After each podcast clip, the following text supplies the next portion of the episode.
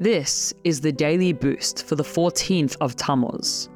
Mashiach, person, teacher, and king. The house of David.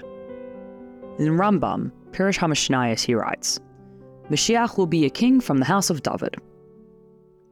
Mashiach is described as a king from the house of David. This is not only in order to fulfill the promise Hashem made to David that his dynasty would never cease. Rather, it describes a necessary component of Mashiach himself. David exemplified two seemingly opposite qualities.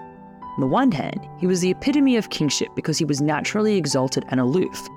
On the other hand, David was selected as king because of his humility and willingness to submit to Hashem's will.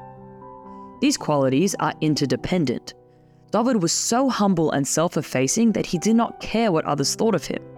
He was neither a politician who was empowered by his peers, forever seeking their favor, nor was he afraid to do what was right or to do that which would bring honor to Hashem.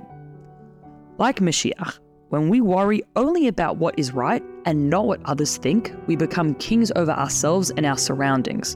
Redemption begins with a humble commitment to doing good.